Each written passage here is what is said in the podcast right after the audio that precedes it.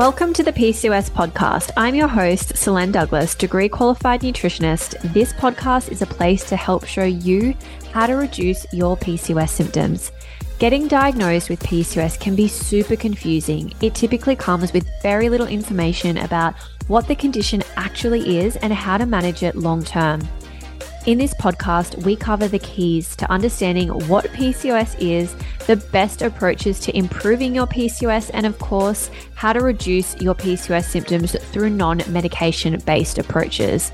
If you've been recently diagnosed with PCOS or you've had PCOS for a long time and you're wondering, what the heck do I do now? And what do I need to do to reduce my symptoms? This podcast exists to show you exactly that.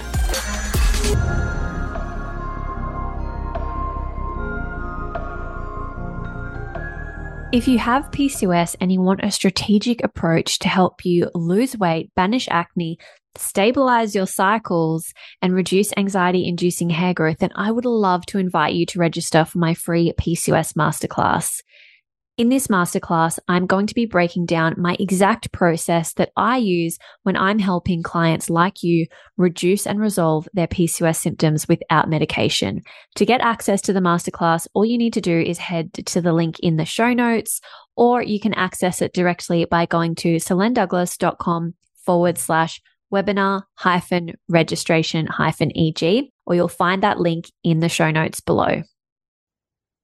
Have you considered taking Ozempic? I am genuinely so concerned about this drug. It has taken the internet by storm, and I am seeing Ozempic being prescribed more and more for PCOS, often off label as a weight loss drug. In this episode, I am chatting with none other than nutritionist Steph Lowe about Ozempic. We cover our concerns around the use of this drug, including not just the commonly discussed side effects, things like nausea, reflux, vomiting, changes to taste perception, diarrhea, and more, but also the less discussed but wildly serious side effects like risks of thyroid cancers, long term starvation, rebound weight gain, mental effect, health effects of no longer finding pleasure in food. If you are struggling with PCOS and weight loss, I really do understand that it can feel like you have no other option. I also understand that it can feel as though you've tried everything and that this might feel like it's your last resort. But as we discuss in this episode, there is always a reason why your body is not losing weight. And often that reason just has not been properly explored yet. Before we dive into this episode, if you've ever enjoyed any of my episodes and you find value in them, please do me this huge favor and leave a rating and review. It really, really helps the show. And I read all of them and am very, very grateful for you doing that for me. Hello, Solaine. Welcome back to the show. Hi, Steph. Thanks for having me. So, this is a conversation that we've had before with Dr. David Harper, but certainly through a different lens. Um, I know it's one that you feel quite passionate about, as do I. Um, obviously, a bit of a sensitive topic, so we're quite cautious of the discussion today, but really wanting to present the facts on Ozempic and our, you know, thoughts and concerns and some long-term considerations. So I'm looking forward to hearing from you about that. Um, but just for the benefit of those that either haven't heard the previous episode or aren't quite across the Ozempic um, viral boom of, of 2023, um, take us through what it is and you know what it's usually prescribed for, and mm-hmm. then we'll talk about like op- off-label uses. Yeah, yeah, definitely. So Ozempic is a drug that is um, used to help or supposed to be used to help people with type 2 diabetes lose weight, um, essentially helping them to better regulate their blood sugar levels. But we are seeing it being used off label a lot um, for weight loss in general. And there are definitely, I mean, lots of issues even with the proper label use of it, I'm going to say, but more issues even with it being used off label, which we'll definitely um, dive into today. And, you know, I work a lot with clients who have PCOS, and I'm definitely seeing it being used more and more um, even sometimes alongside or as an alternative to metformin. And there's just so many issues with this, which we'll get into today. Mm. Yeah, I remember when um, David and I were talking about it. It was just obviously early days after the, um, I guess it was really the influencer sort of campaign or mm. hashtag on TikTok that brought it into everyone's awareness. But it's so fascinating. You and I were talking about this off air, and I sort of encourage everyone to do it. You know, if you go on to ozempic.com, mm. the first thing that you notice is the important safety information that sort of pops up. And I, I would ask everyone to read that. You know, we can we can sort of paraphrase it, but um, one of the things you were saying is that it's hard to believe that anyone would read that and then still take the prescription and fill it. Mm, yeah, definitely. And I mean, I know I really, really empathize with anyone that is really, really struggling with their weight and has battled that for a really long time because I can imagine that if you read through all of those, um, you know, side effects and warnings on there and still decide to take it, you must be in a really, really desperate place to mm. want to take that. So I, I, you know, I really do empathize with that. But just to sort of paraphrase your big one off there is going to be possibility of thyroid tumors and cancers, which if you start really messing with your thyroid in a negative way, the irony is you're probably going to struggle even more with your weight mm. if that's not the issue already, which we'll definitely cover today. Um, and then, you know, of course, our other possible side effects, which are more serious than, or not more serious, I should say, but less sort of talked about than just like the nausea or the the appetite suppression, but things like inflammation of the pancreas, changes to your vision, kidney problems, gallbladder problems. They're all the things that are listed on the actual website, you know, really in plain sight. Um, and it is really hard to imagine that, you know, people would read through that and think, yeah, this is still the best option for me. Mm. And I think, you know, we've spoken about the thyroid situation. I remember when I first spoke about that online, the, the sort of rebuttal was, oh, it's one study and it's in rodents. And I'm like, okay, well, I mean, we obviously start all trials that mm. way. Um, potentially, we have to consider, obviously, yeah, of course, we're not extrapolating straight to humans, but we definitely need to consider that risk. Mm. And the interesting thing about that, obviously, thyroid correlation is We've discussed at length on the show about how important the thyroid is at regulating most things in the body, especially the metabolism. And I do think it's quite ironic that the the most serious side effect is listed as a thyroid issue. And then, mm. of course, you see it being prescribed um, to people who have thyroid issues, that it's a, a, a, terrible scenario to consider if they're being given a drug that potentially comes with a risk, but um, due to the volume of food that's usually consumed on Ozempic, there is obviously that clear concern about starvation, which I want to talk to you about, mm. which then would slow the thyroid down further. So it, it's it's such a disaster to consider that's what's actually happening by um, medically trained people. Yeah, totally. I think as well, just going back to the, you know, people saying that it's just one study and it's been done on mm. rodents, I'd sort of argue that the study is being done on us now in live time because oh, yeah. We don't mm. have a lot of we, we don't have long term data as to mm-hmm. what will happen. So, you know, you are the rodents in this situation. You are the clinical trial. You yeah. are the trial, which is pretty frightening to say. Um, but you have to realize that that that is what's happening. You know, we don't have that safety data. So, mm. um, yeah, the approximate amount of calories that is expected for someone to eat while taking Ozempic because a lot of what it does, or, or one of the main symptoms that you are likely to experience with it, is quite extreme nausea, mm. feeling really full. So, even having changes to appetite um, sorry, taste perception as well. So that enjoyment of food really being changed. It's really designed to like put you off food. So you just don't want a bar of it. And for anyone that has been pregnant and experienced trimester one nausea, that's sort of what I'm expecting it to feel like, maybe worse. Um, and it's expected that you're eating around about 800 calories a day, which is nothing. Like your body mm. cannot survive off 800 calories a day. And I, you know, we look at so many different people's blood test results each week that actually eat enough food and they have trouble often getting in enough nutrients and getting that nutrient density out of food. So my mind looking at 800 calories a day is just going, there's no possible way anyone's mm. meeting their nutrient requirements. And the fallout of that, yeah, definitely down regulation in thyroid function. I know one of our earliest episodes that we did talking about thyroid was talking about those raw raw materials that are needed for the mm. production of thyroid hormone. So, you know, how many people do we look at that are zinc deficient, iodine deficient, you know, sometimes actually iron deficient that do eat enough food?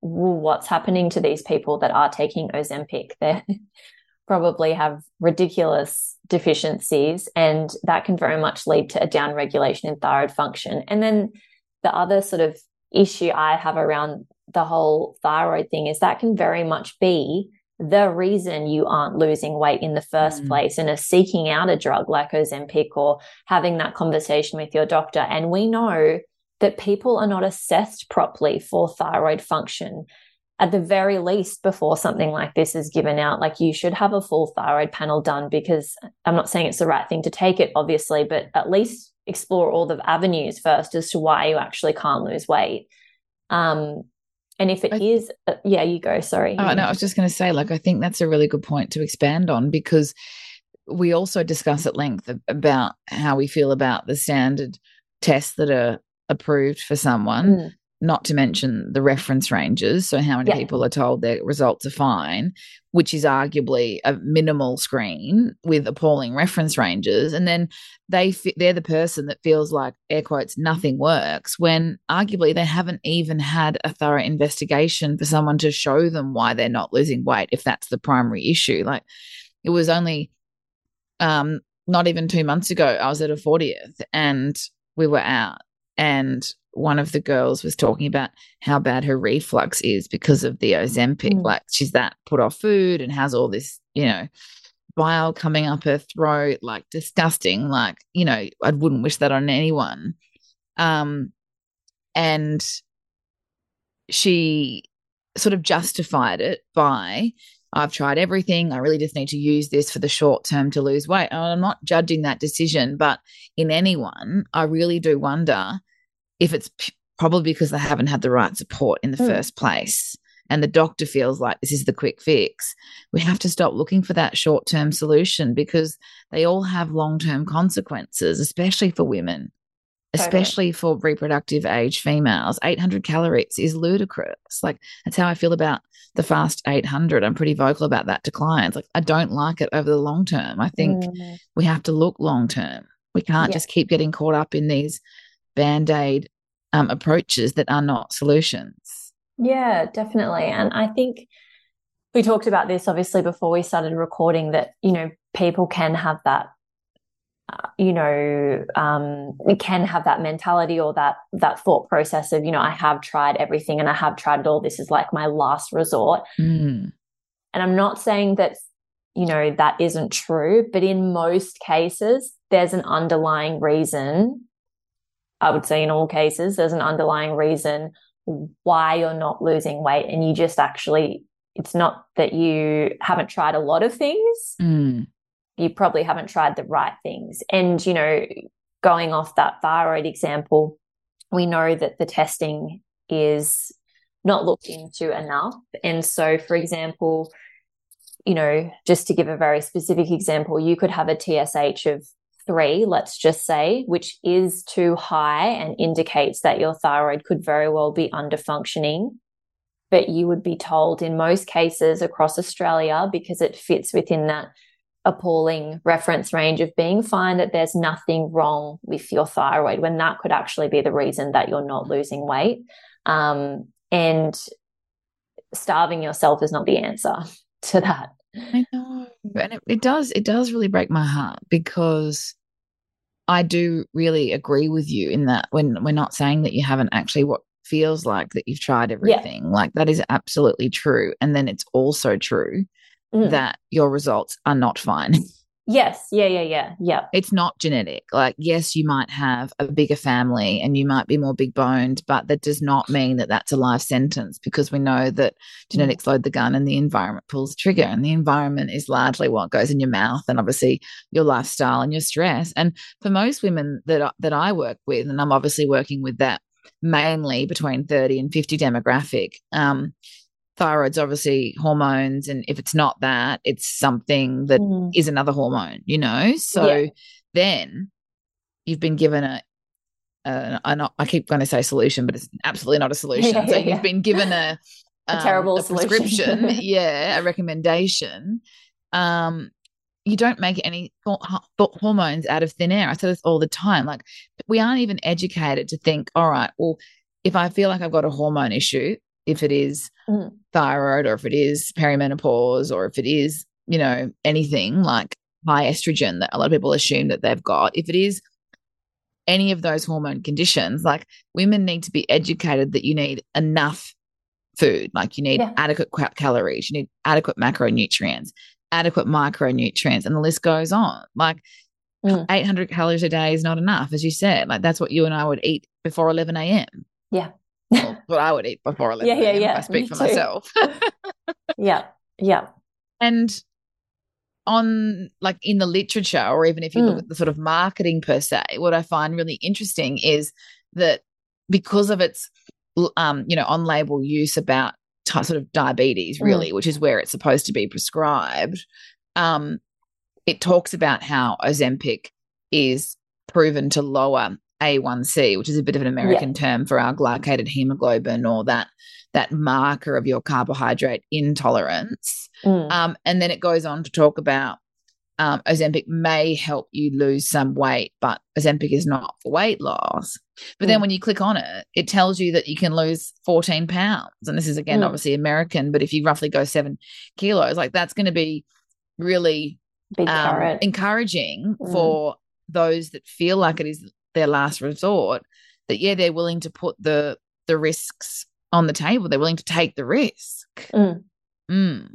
I've, yeah i've got definitely had clients that don't have a high a1c or even a high insulin that have been prescribed it for um, weight loss so let, us talk about that mm, mm, mm-hmm.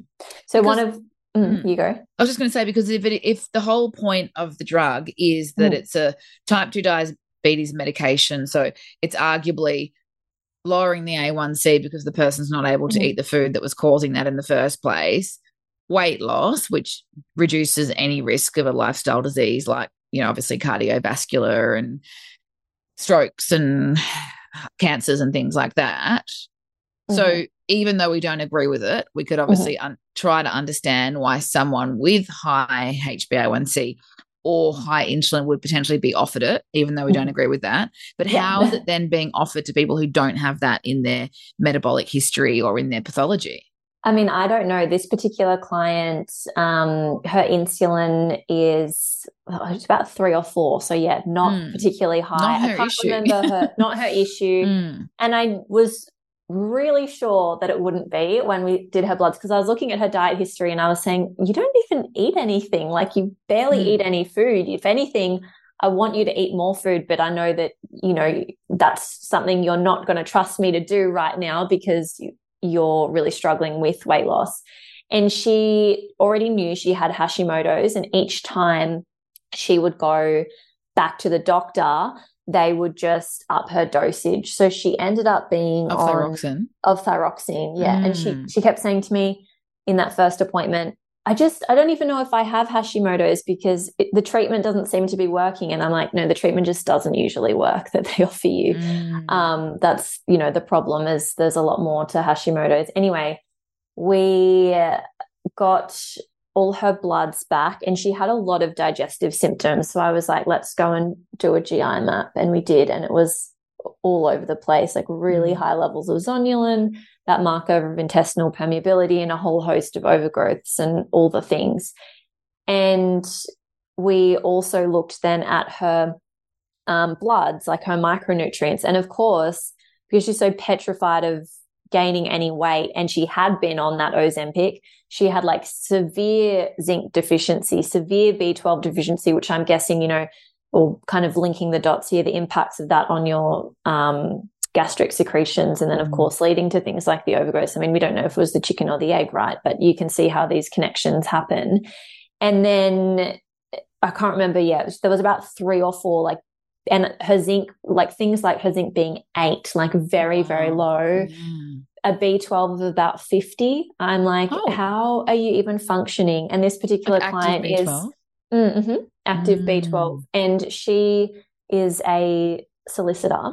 And I remember her saying, like, I literally, it's so embarrassing. I can't remember what I'm going to say. And I yeah. keep forgetting things all the time. My brain neurological feels health, yeah. like I am so foggy all the time. And I'm like, mm. Ozempic, I mean, not that I would ever say is the best thing for you, but definitely not the best thing for you. Like, there's so many other things we need to work on here to obviously improve your thyroid function. And um, yeah, I'm excited. I'm only sort of about to have my third appointment with her, but excited mm. to hear how she's going. But that's, just a, thing. Mm, you go. I was just thinking about it because obviously with with lowering A1C or HbA1c, like we've got so much evidence that a lower carbohydrate approach yeah. works. But you, you you can understand why people would find that hard, right? Because it's a behavioral change and mm. it takes time. Mm-hmm. But the irony to me is because of the nausea and the reflux and the lack of appetite and the lack of desire around food, like you're not even eating the food that you wanted to eat that gave yeah. you the diabetes in the first place. So why wouldn't you just do a low carb diet and still get to eat like an abundance mm. of food? Like you could still and eat delicious arguably 2000 calories a day, but just super low carb. We yeah. see it time and time again. Like Ozempic's classic claim to fame is that it gets a HbA1c down to seven. I mean, I can get you to bloody five with yeah. real food, right? I do that every day. Yeah. In way and, less than 12 months. well, yeah, that. And like you said, delicious food. Like it's just about reframing and truly understanding what diabetes is. As I mm. always say, like I think a big disservice is that it's got the wrong name because people don't know what diabetes mean. Like consumers mm. don't know what it means. They don't know what A1C is. If you say carbohydrate intolerance, a teenager probably an eight year old could tell you that you need to eat less carbohydrates, right? Yeah. So we have to educate people on yeah. why they have the high HbA1c or the high insulin for those people where that's the primary issue. But then, of course, for everyone else, it's the thorough investigation. It's working with someone who understands yeah. pathology through a functional lens because I agree with you. You said almost always, and then you correct yourself to always. I'm like, find me a person yeah. who can't lose weight with perfect bloods. It doesn't exist. Yeah. There'll always be something that they can improve. For sure. Even if it's just stress, even if it's just cortisol, and it might not be. God, stress is the biggest one.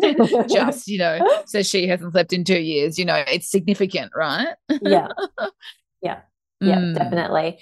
Yeah. And then, you know, gosh, you might lose weight, but just think about all the other symptoms then you're mm. gaining as a result. Like, you know, the nausea, the feeling full, the reflux, like you mentioned, that person that you mm. know struggling with, the honestly just repulsion from food and how's that going to impact your social life? Like yeah. food, that just makes me miserable to even think about. Like there's so much joy in food and I, you know, it's wrapped up in every culture in celebrating, yeah. connecting with others. That whole part of your like you're going to have to find new ways to get that sense of joy because it's definitely not coming from food anymore if you're um, doing that. And then again, like that long, what, what is the long term plan? Because we talked before we started recording about um, a study showing that after one year withdrawal, there, I can't remember the exact size of the study, it was fairly sizable.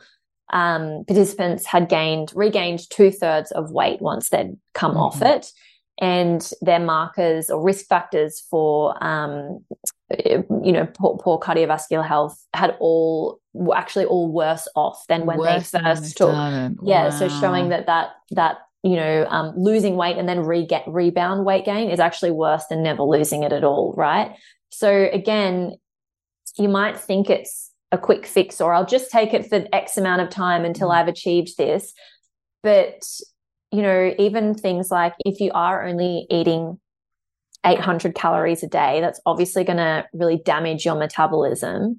And you can't, when you come off it and you do get an appetite back, like what, you know, I just don't understand the thought process around mm. this you're either going to have to increase calories like ridiculously gradually at like 50 calories a week or something like that for you know reverse diet your way out of mm. that which i think a lot of people just wouldn't even have the education around doing that so then they gain all of the weight back sadly and the mental health implications of all of that are huge as well yeah the enjoyment piece is so interesting because this conversation was at a 40th mm. after this like I'm not kidding. It would have been like a four course amazing um, long lunch at yep. one of Melbourne's very popular, well known restaurants. And I felt so sad that she couldn't eat mm. the food. I was like, oh, you know, that's that's not, you know, not enjoying food for what it is, that sharing yeah. that that enjoyment as well as nourishment and, you know, being able to find that balance, that beautiful relationship with food. I think that's a really interesting side to it because I wonder about um yeah the longer term sort of yeah psychological i think it would be equally with what you said about the rebound like obviously lots of health parameters are worse mm. but the psychology around that mm. and the failure and the perpetuation of the original mentality about how hard it is to lose weight was like in a consult when i'm working with someone in this sort of situation I find myself saying something along the lines of, you know, I really believe that it's easy for us to maintain our ideal weight. And they look at me like I have three heads because they feel the exact opposite.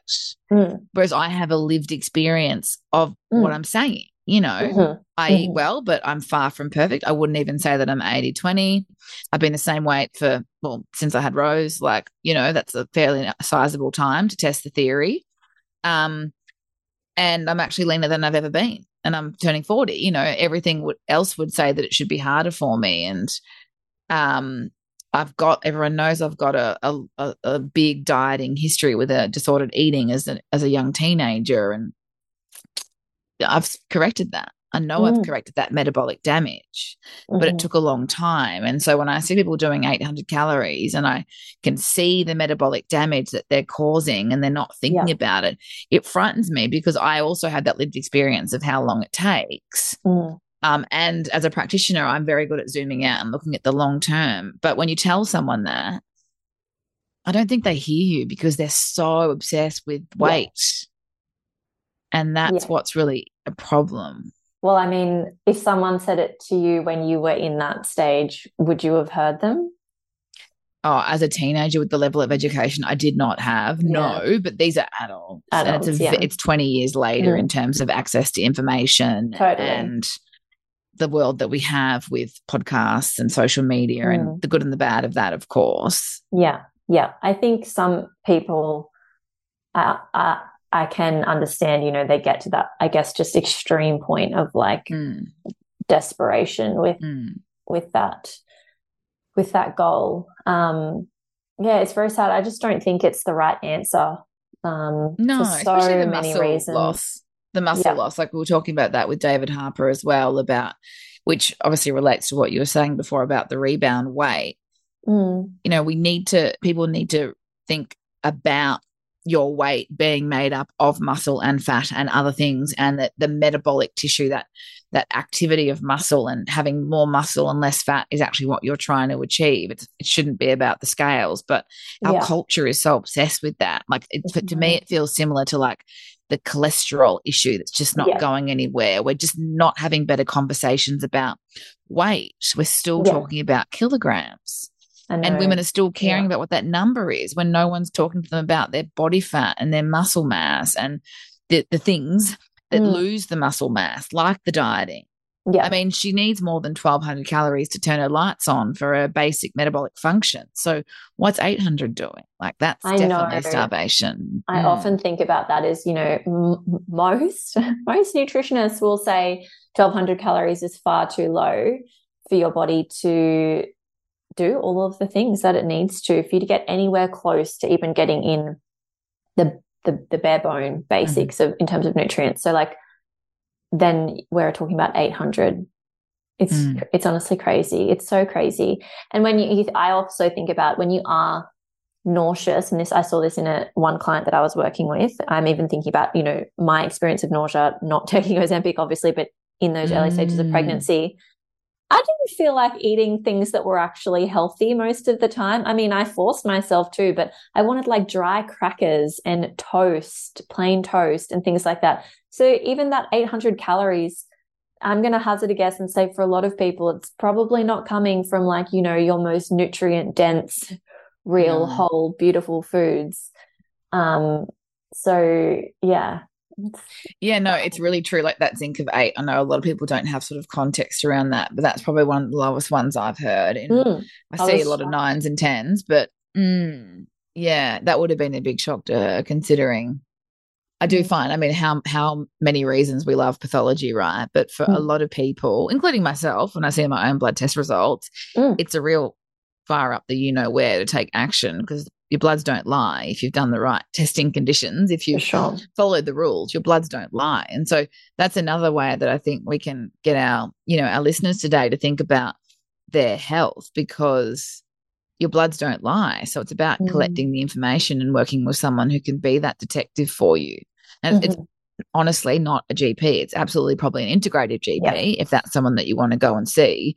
But GPs are trained at you know, to look at pathology in ICU in acute scenarios. And so it's very, very different to your goals if it's about optimal health and understanding yeah. your thyroid and your insulin and your reproductive hormones and your nutrients and the list goes on. And that's why you and I and others always talk about pathology because it's so insightful and it's mm. underutilized in a lot of those people. And back to what I was saying earlier, but underutilized in a lot of those people who feel like they've tried everything because um, I don't think they've seen the right person.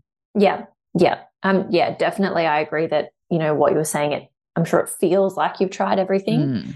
It's not possible if you know you haven't had some kind of answer mm. Mm. as to why. And also, you know, it can obviously feel like you've tried everything and there might have been clues in what you have tried. It's just it, your tests are only as good as the person interpreting them. Yeah. Right, as well. Yeah. Oh, absolutely. Absolutely. And I, I, wonder, I wonder, like, obviously, we won't test this with the sort of global clinical trial that's running. But the other thing that I find quite interesting about it is with that lack of intake and the lack of the density of nutrient density of the food, I'd be really interested to hear what happens to the menstrual cycles of mm. the women of that age because I'd, I'd be hard to imagine that you wouldn't see some changes in the cycle in the wrong direction and how it might impact ovulation and the flow totally. effects of that over the short, medium, and long term for everything, including, you know, mood regulation and mental health and bone density and longevity, the sort of four key pillars that we think about when it comes to progesterone, not to mention fertility. Yeah, totally. Mm. And I mean, mm. if you do have fertility goals, you can't stay on it while you're pregnant anyway, no, which for a lot of people true. should be a red flag in of itself. um, mm. Yeah, I just it's it's it's it's an experiment, really. mm. So fascinating. Yeah, oh, was good to have this conversation. Yeah, definitely. I um, I think everyone should just think really carefully mm. before taking something like Ozempic very carefully.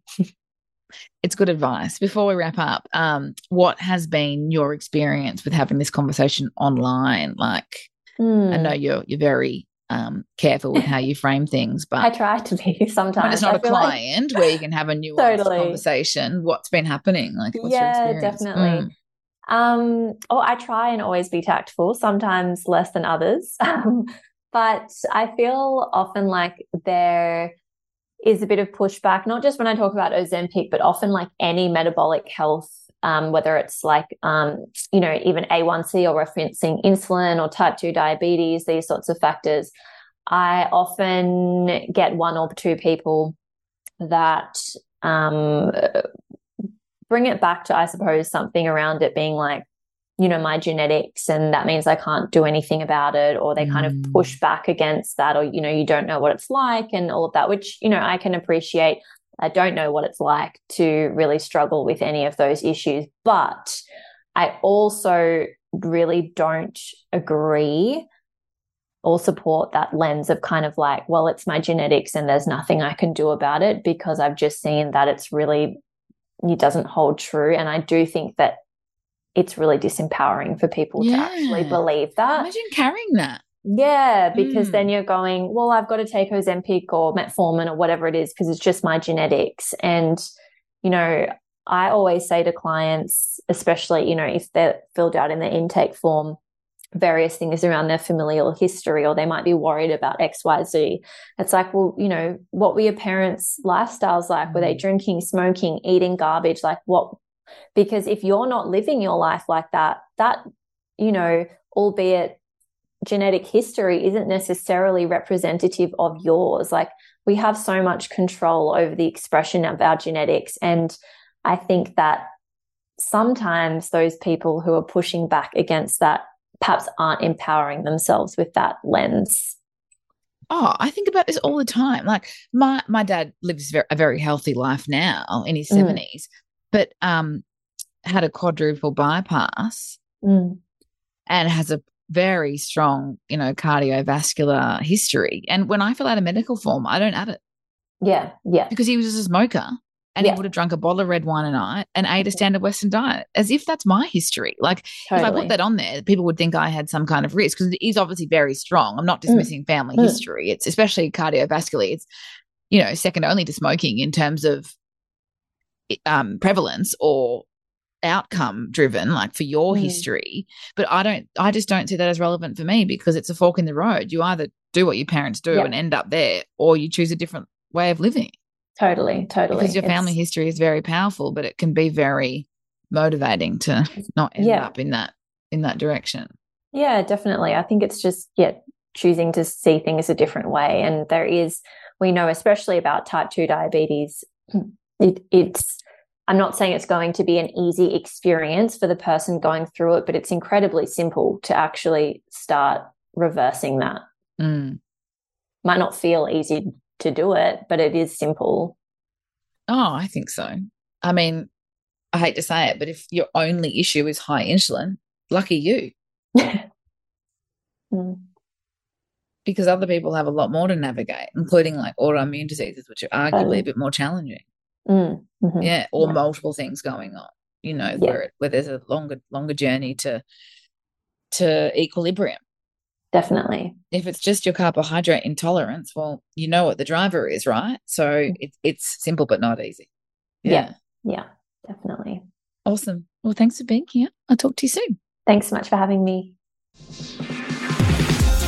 Before you go, a quick reminder that any information discussed on the PCOS podcast is general in nature, does not take into account your personal health circumstances, and of course, does not replace medical advice.